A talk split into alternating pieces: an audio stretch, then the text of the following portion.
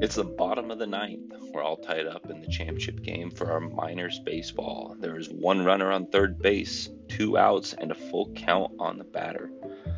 Pitcher winds up, throw towards home, knowing he only needs one strike to take the game into extra innings.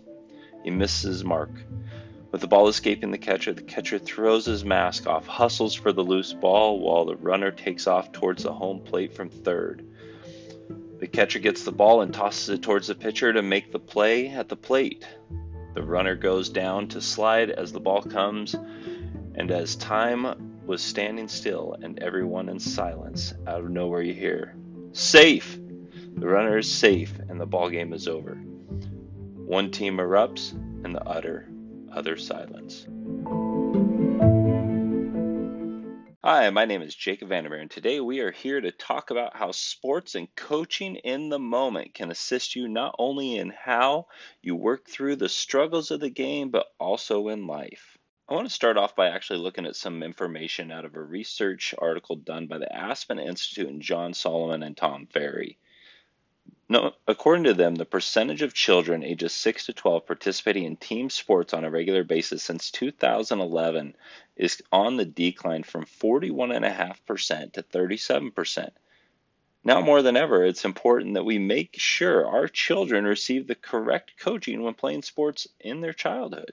Take the example stated at the beginning of the show, for instance.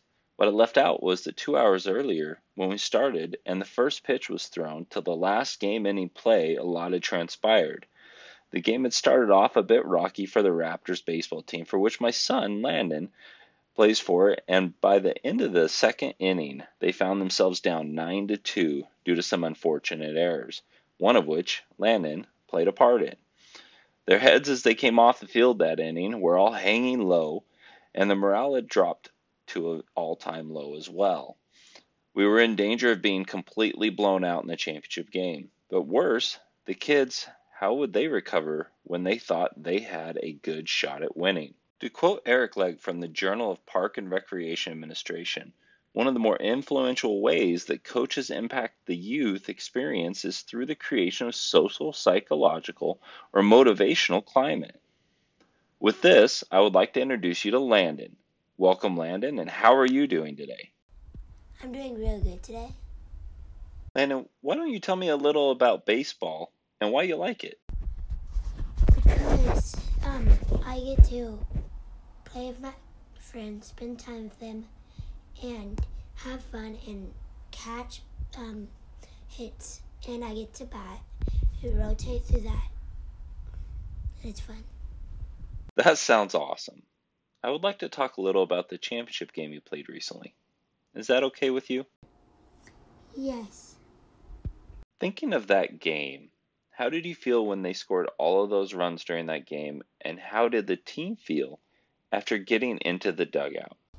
Um, so when the other team scored all those runs, because of me, um, when I didn't catch the ball, get it in as that fast, um, that I felt really bad because the team was yelling at me, and I felt embarrassed and sad because um, everyone was watching and they yelled it, and I just felt very bad about it. And in the dugout, um, no one really said anything about it.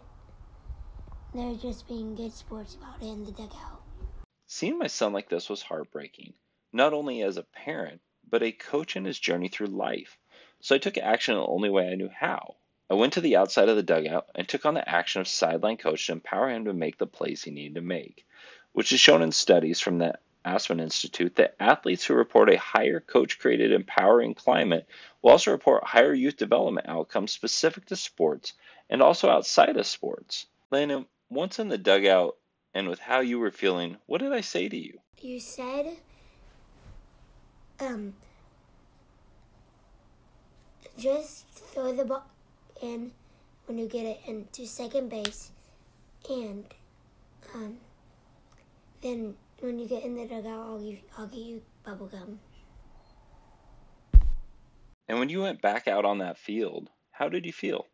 I felt about I felt pretty good actually about um what my dad said to me, and I thought about other stuff too. Um, about to throw the ball in a little better and make my teammates stop yelling at me. So I pro- felt pretty good.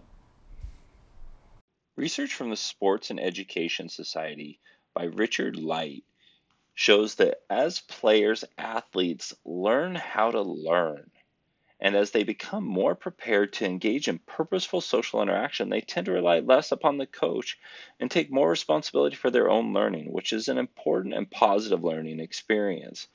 When the team went back out, they showed a renewed sense of heart and determination, where they communicated on the field and got back into the game. With the lessons they learn in this game, they will be able to apply to the next situation without coach involvement. Landon, what lessons from this game can you take back into life? I can always have fun and show perseverance and help my teammates when they're struggled and um, sh- show good character trait and always tell my teammates. And that's about it. And in the end, did you have fun?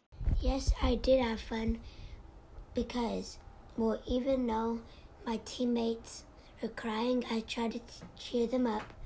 I didn't care if we lost.